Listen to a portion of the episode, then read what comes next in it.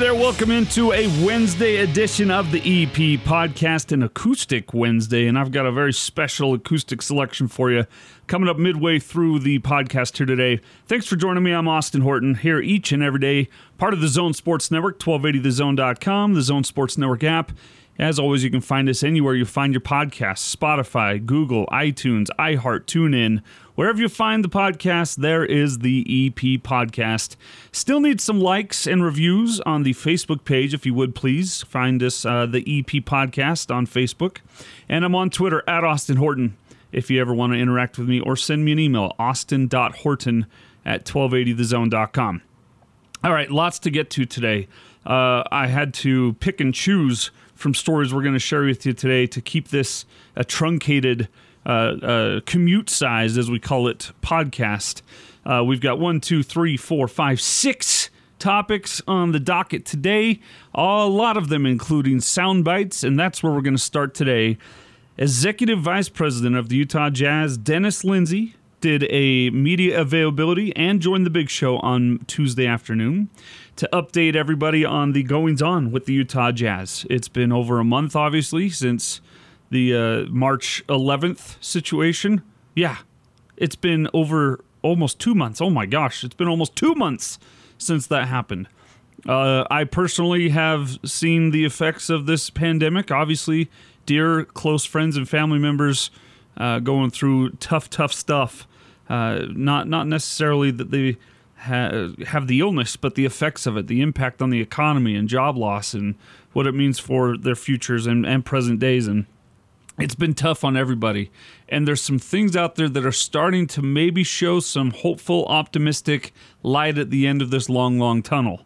Even if it ends up being just a respite from the fray of the pandemic, it will be something. And Dennis talked a lot about that, uh, and I want to share a few sound bites. But first, the topic that swept the nation after the coronavirus, the, the NBA nation, I should say, Donovan and Rudy, and is it unsalvageable? Do they hate each other? They're not best friends. Why? They can't. No, uh, please.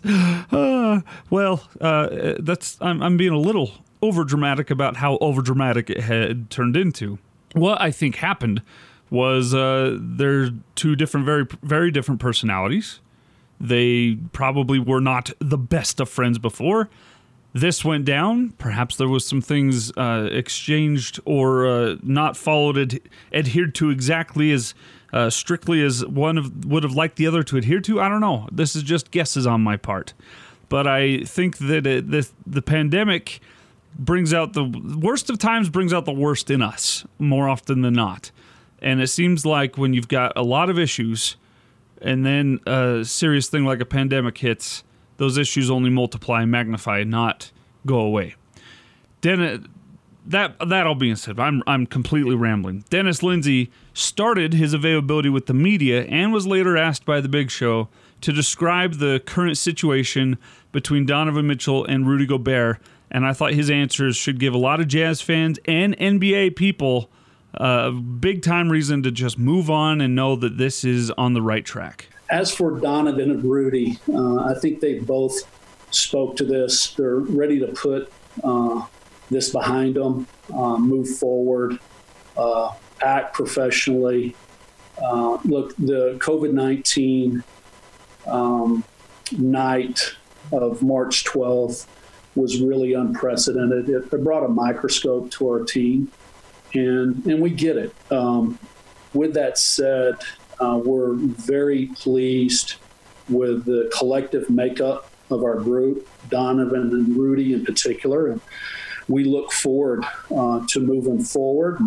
They've said their piece uh, to each other. Uh, uh, they've both visited uh, at the ownership level, at management level, at the coaches level, at the players level with each other. They're fully participating in our Zoom workouts and there's going to be another level, I, I think, for the whole team to get back to each other. And frankly, I think our gratitude um, towards each other will, will be deeper, uh, deeper that we miss the camaraderie, uh, we miss the competition, uh, we even miss you guys. And and so with that said, we had full we fully expect that the team to come together in a, in a great way and, and continue to move forward uh, as a group. We were just starting to improve as a team those last six or seven games. I think we, we found a few things, a few rotations that really uh, worked. And I think at the end of the day, Donovan and Rudy, I don't want to speak for them on every matter. They'll speak for themselves moving forward. But I think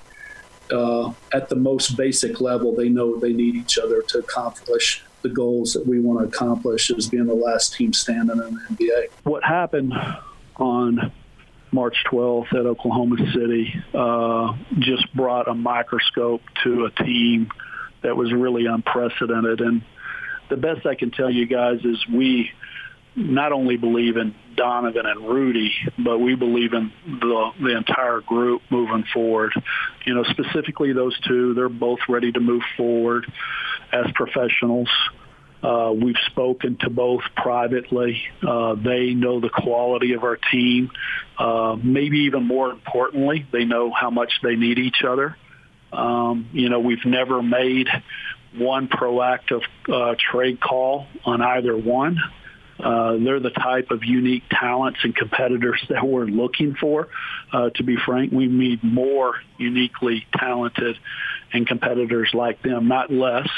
Uh, we're not tired of Rudy at any level. That's nonsense. No player, uh, owner, coach has ever asked me to trade Rudy Gobert.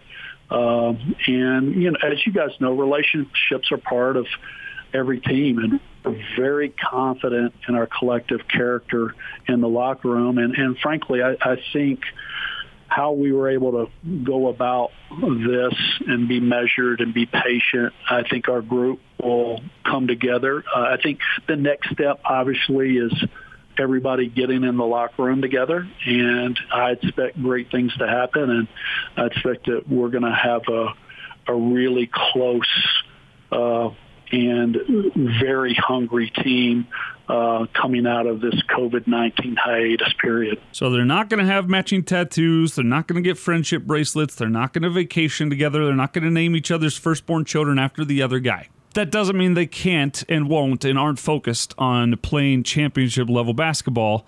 And I like how Dennis said in both situations, they realize they need each other.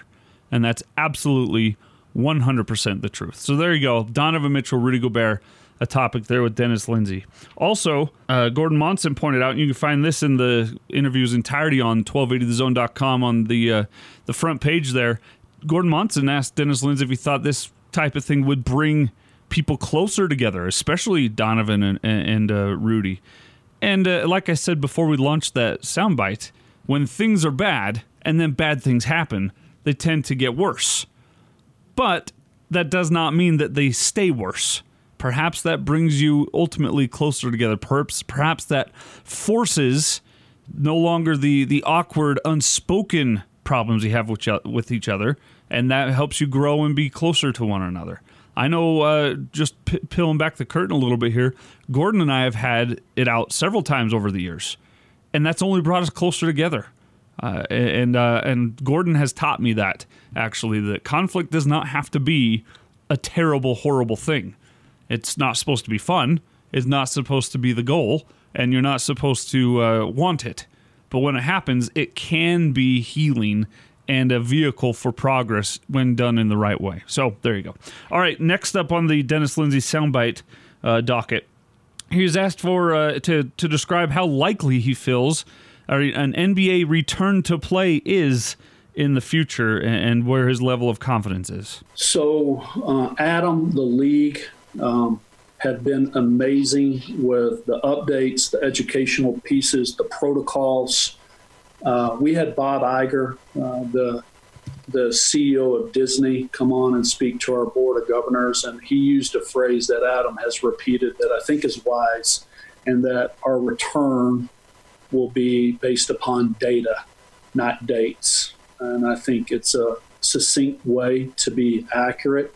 So really, there's no way for me to comment, Eric, uh, and give uh, uh specifications to that. I think uh, the health of our fans, um, of our communities, uh, even before the fans, uh, the players, the staff, are all top at mind. And so when the league deems that to be safe, we'll start moving forward with, with play and competition. There's only so much I can share uh, due to the COVID 19 hiatus uh, memo rules, Gordon. But I think the best thing, I, I just got off uh, a Zoom call uh, with uh, a bunch of media. I think the best practice that Adam uh, has really lived out on, on every conference call is bring me your best ideas. And he's been very nimble uh, about not wanting to be pinned down uh, on wanting to hear everybody's best ideas and practices. And I think at the end of the day, uh, Gordon, it's it's going to be about data and and health and safety. It's not about any particular arbitrary date that we throw out on May 5th that I think it's going to be X. Um, I, I, I'm not sure us trying to have the crystal ball with an exact date uh, benefits anybody. I think um, our staff, uh, our our players, uh, our fans, our community uh, should know that we will come back uh, when it's safe, and we really look forward to coming back. And I think that could take on various forms based upon uh, health performance uh, advisement, based upon epidemiology, contact tracing, uh, rapid testing, treatments, vaccinations, Gordon. And, you know, I, am I'm, I'm an optimist. I, I think this is where American ingenuity and the best minds will come together and provide some solutions and uh, and then I, I, think I do. I, I, believe that we will will see uh, college and professional sports moving forward. But those exact dates, that you know, are plans. I, I don't know what will actually uh, take form. Good to hear people like Dennis Lindsey who are on the phone calls every day. It seems like. Or I would guess at least at least every day an update of some kind with the NBA good to hear people that are hearing those conversations and are part of those conversations say that they're confident it's going to come back. It's just a date is out there hanging somewhere and they don't know when, but he feels it will come back. And I think that that's great. I think that's something we need to uh, hang on to and hope for and look for and uh, work towards. You can find those interviews in their entirety, entirety I should say, on 1280thezone.com. There was a lot in there from Dennis that we didn't get to here on the podcast, so make sure you check it out, 1280thezone.com or the Zone Sports Network app. All right, speaking of dates and return to play, the Bundesliga, the soccer league in Germany, part of the DFL, Deutschland Football Liga, uh, they will return to play this month. They're going to be the first European sports league uh, to uh, Major League, I should say, to resume play.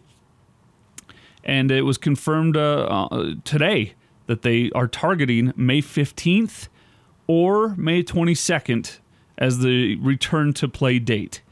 Uh, the the league has nine match days remaining in their season, and there was this commitment to finish the season by June 30th. That now they're not going to allow fans in the stadium. Uh, there's a mass gathering ban in Germany until I believe the end of August. Uh, so no fans in the stadium. They're going to play nine uh, league games remaining and finish the season. And when they went to the break, Bayern Munich led the Bundesliga by four points. Christian Seifert, chief executive of the DFL, said today's decision is good news for the Bundesliga and Bundesliga 2. The eyes of Europe and all of the world will be on us, said Captain Man- Manuel Neuer uh, in an op ed German broadsheet FAZ on Wednesday. Now, there's this fear that soccer fans, as they're wont to do, will still gather in masses, especially outside the stadiums. That's something that the police and personnel and uh, military, hopefully not, but if, if needed, will have to deal with at that time. Uh, I, I, I just hope that everyone just stay home, watch this thing on TV, and let's not ruin a good thing. We're at least getting some sports back please. now, uh, begging soccer fans to be normal is like begging water to not be wet. It's just that's how they are. It's part of the culture of the sport and the fandom in that sport. Uh, it's one of the reasons I don't care for soccer in general. But Uh, that's just I can't change that. So they'll have to deal with that. But at least we've got some, not just a light at the end of the tunnel, but we've got a date. May 15 or May 22nd, Bundesliga will return. What does that mean for the NBA, the NFL, college football, Major League Baseball, NHL? I think it's nothing but good signs. They're over there about a month and a half, a month to two months ahead of us on this whole coronavirus timeline. Uh, let's let's see where what it means for the United States in the next month or two. Put, could, I I think I personally think that the NBA is going to return and finish the season in some way, shape, or form. I think baseball is going to get a season in. I think the NHL will get a the rest of its season in the playoffs in. I think the NFL and college football will have a chance to begin their season. If I were them, I would start moving those games into June or July. To be frank and honest with you, forget about playing half football seasons. Get the full season in now. Get get it get you know open training camp the final week of June uh, play two exhibition games or preseason games for the NFL. Get it, and uh, and college football get ramped up too, and play through from July through October. Because the, the fear is that the respiratory illness months in the cold dead of winter is going to bring a second wave of coronavirus back. Uh, and by second wave, not like it's been gone, it's gone anywhere, but it's going to be back in force uh, in the winter. And so, why not get them in now? And then we can all get through winter together huddled inside when there's bad weather, where we want to be inside anyway. So, just my thoughts, just my feelings. Bundesliga returning, good news for sports fans everywhere. All right, I got a lot of problems with Elon Musk. Uh, I'm sure people are sick of hearing me talk about him on Utah Carsons, but he continues to be in the news. He does that on purpose, and I take the bait each and every week. And I think he's a morally, ethically, and politically crazy person. Uh, I think he's a bad guy, if we're being frank and honest. Uh, is he a super genius? Yeah, obviously. Does he have an incredible product in the Tesla? It is so cool. Absolutely. Is he a crook? 100% yes. He's the modern day P.T. Barnum and not the greatest showman version that Hugh Jackman made out to be uh, some kind of a reformed hero. No, P.T. Barnum was a, guy, a bad, bad person. And that's how I feel about Elon Musk. I can't. I don't really want to go too far into it. Just do your own research. Look into it. He's not a good guy, but he's a new father, and congratulations are in order to he and longtime girlfriend pop star Grimes uh, by welcoming their uh, first firstborn son this week. That is such an amazing, beautiful, miraculous time for anybody, regardless of uh, whether or not I like them it, I, I, like the idea of families, and I love uh, them adding to their family. That's a beautiful, sweet moment, and I wish them nothing but full health and happiness all of their years, all of their days, all of their lives. But it got me thinking. What did uh, uh the, the, there's a couple things here. First of all, I'm going to play in a second. I, would never heard a Grimes song in my entire life. And uh, after I looked one up, I'm sorry I did, but you're going to hear a sampling of it in just a moment.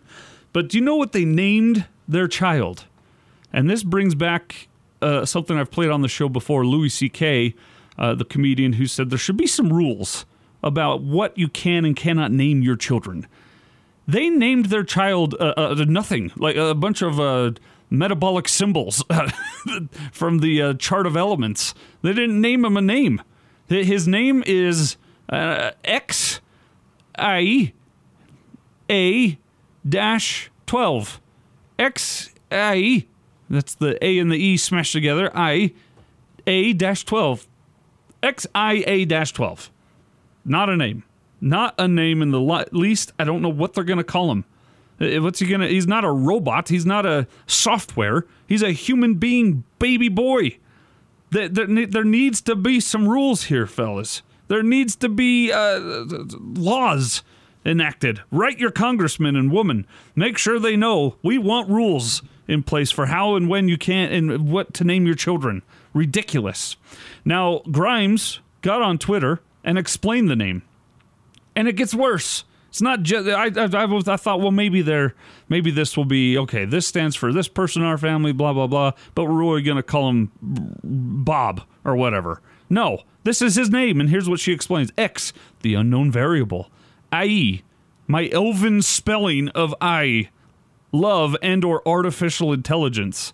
A 12 is the precursor to the SR 71, our favorite aircraft. No weapons, no defenses, just speed. Great in battle, but non violent. I got news for you. If there's no weapons on it, it's not good in battle. A equals Archangel, my favorite song. And then she's got uh, two swords crossing and a rat emoji and says Metal Rat. I don't. Is his name Metal Rat? Is this what we? Is this what we're gonna call him? Is his name Metal Rat Musk? Come on, give us something to call the kid.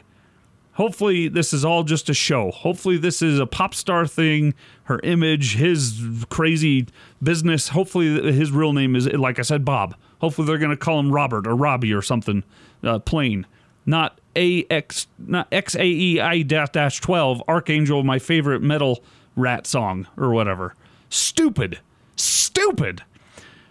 But as bad as the name is of their child, wait till you hear this. Here's a sampling of the song Oblivion by uh, pop star uh, Grimes, the, the new mother, Grimes. And I could, I, I'm just going to, I'm going to give you 10 seconds of each minute of the song and let you hear just how terrible this is.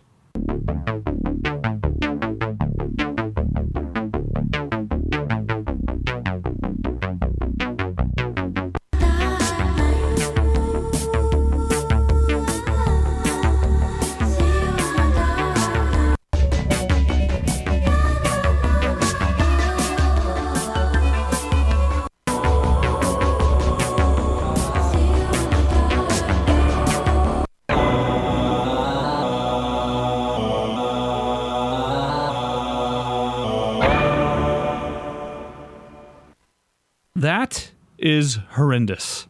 That's ter- how could it was the same thing over and over and over again until at the end it just was a bunch of uh, robots groaning. No, thank you.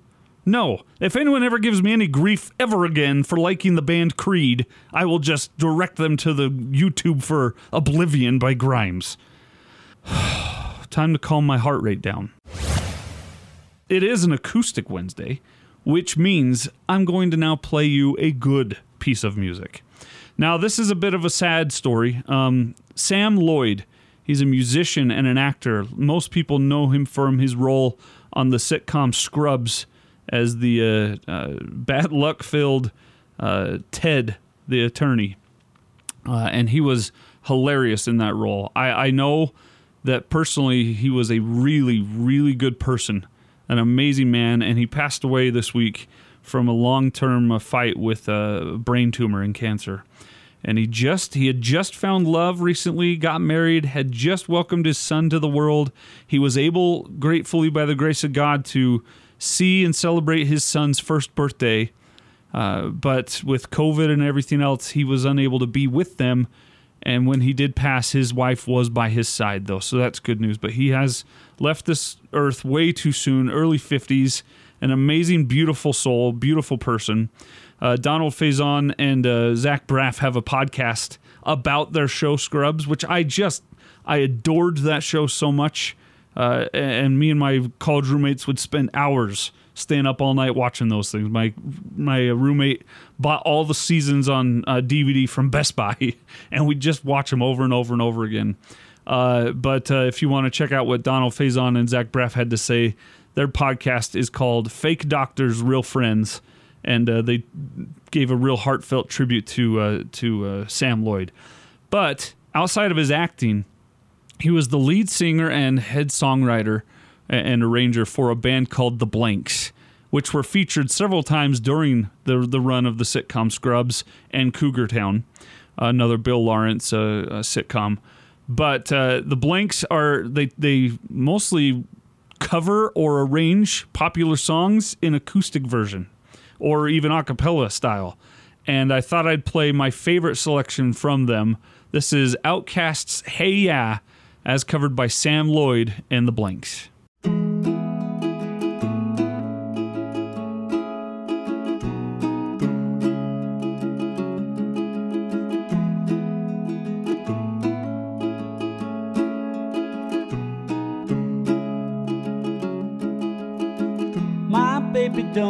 Around because she loves me so, and this I know for sure. But does she really wanna, but can't stand to see me walk out the door? I can't stand to fight the feeling, cause the thought alone is killing me right now. Thank God for mom and dad for sticking two together, cause we don't know how. Hey, ah, hey, ah,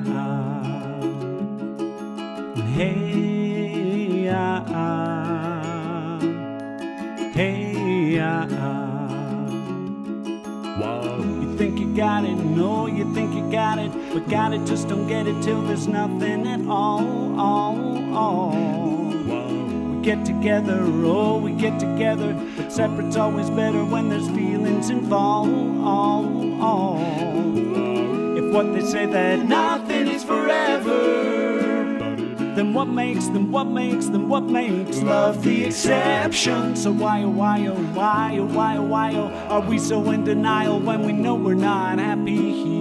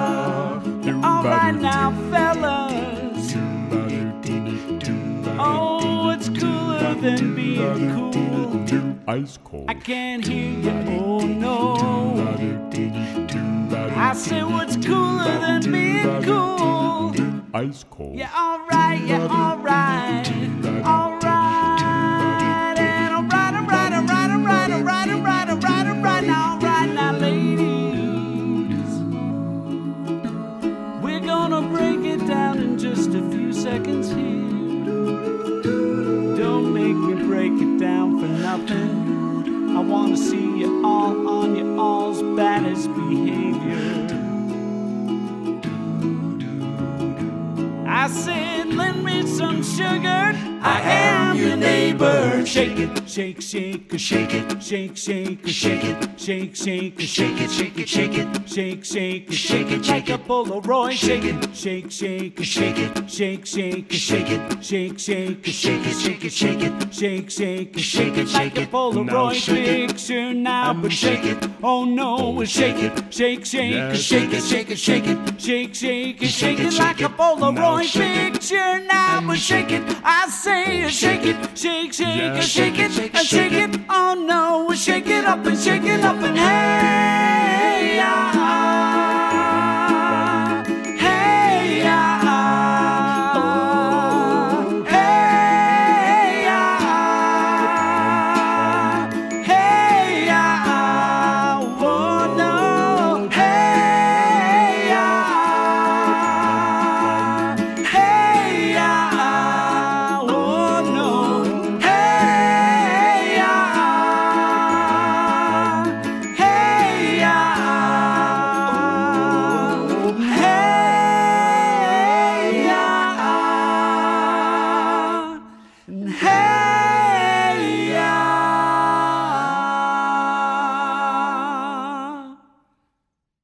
God bless Sam Lloyd's family, his wife, his young son. Hopefully, they can find peace and strength and uh, prosperity going forward without him in their daily physical presence. But I know he'll be nearby nevertheless. And thank you for sharing your talents with the world, Sam. Okay, a couple quick stories here to wrap up a Wednesday edition of the EP podcast, and they come from two former Dream Team uh, players, Charles Barkley and Patrick Ewing. First of all, I'm just Patrick Ewing. Uh, it said that he he a few years ago had his gold medals and his Georgetown championship college championship rings uh, stolen from his home. There was a theft at his home, and they made off with his gold medals and his championship ring. Uh, luckily, Jerry Colangelo of uh, the of Team USA basketball got him replacement medals, but they've never been able to track down the actual, true, uh, authentic gold medals, which is too sad. Which is too bad and sad. They did track down his championship ring, though it showed up on eBay, and they're able to find that. But just kind of a lock your stuff up, guys and gals. Make sure you've got a, a good place for them to be. It's why I honestly I, I think that putting it in like a museum or a, a hall of fame is good because it's there, it's on display. You can go visit it. It's still yours, but it's being protected and, and housed in a good spot for everyone to enjoy. But anyway, that's just me. Uh, and then Charles Barkley was talking about his uh, longtime rift with Michael Jordan. Now, in the early 90s, it appeared that Michael Jordan and Charles Barkley were the best of friends. It appeared that way because I, and I say it that way because I don't believe it ever was truly that way. Charles Barkley believes it was that way. But they have not spoken in 20 something years, dating back to a time when Charles Barkley, as a TV analyst, criticized the way that Michael Jordan was running the then Charlotte Bobcats, which are now again the Charlotte Hornets and that apparently made Michael Jordan not want to ever talk to him again. Charles Barkley uh, said uh, on a uh, Waddle and Silvy show on ESPN 1000 in Chicago recently, the guy was like a brother to me for 20 something years. And I do, I feel sadness, but to me, he's still the greatest basketball player ever. I wish him nothing but the best, but there's nothing I can do about it. Uh, when he was asked if uh, he thought Michael Jordan would ever uh, reconcile with him, he said, Oh, he's got my number. He can call me but it's been a long time, so I guess not. Uh, Barkley uh, then also said the thing that bothered me the most about it, I don't think that I said anything that bad. I'm pretty sure I said to stop hiring your best friends, and that was pretty much it. I remember uh, the and the thing that really got me mad was Phil Jackson said the same exact thing. Anyway, he goes on and on and on. I got news for Charles Barkley. Michael Jordan was never your friend, guy. He wasn't. Michael Jordan used you as a patsy. He had you around to win money off of in golf, to win money from in poker, to win, win money from in cards and Chutes and Ladders or whatever else you were playing. He had you around as a lackey, and you thought he respected you and was your friend. He was never and is not now. And that's sad that you're just starting to realize it. But move on.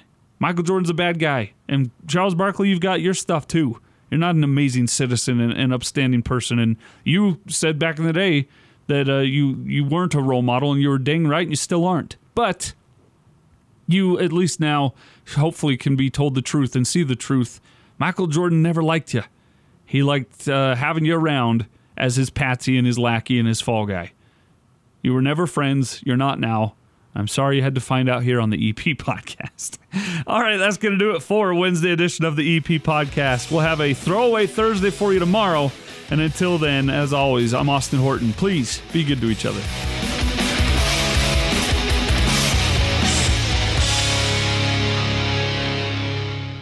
Now for the laugh of the day.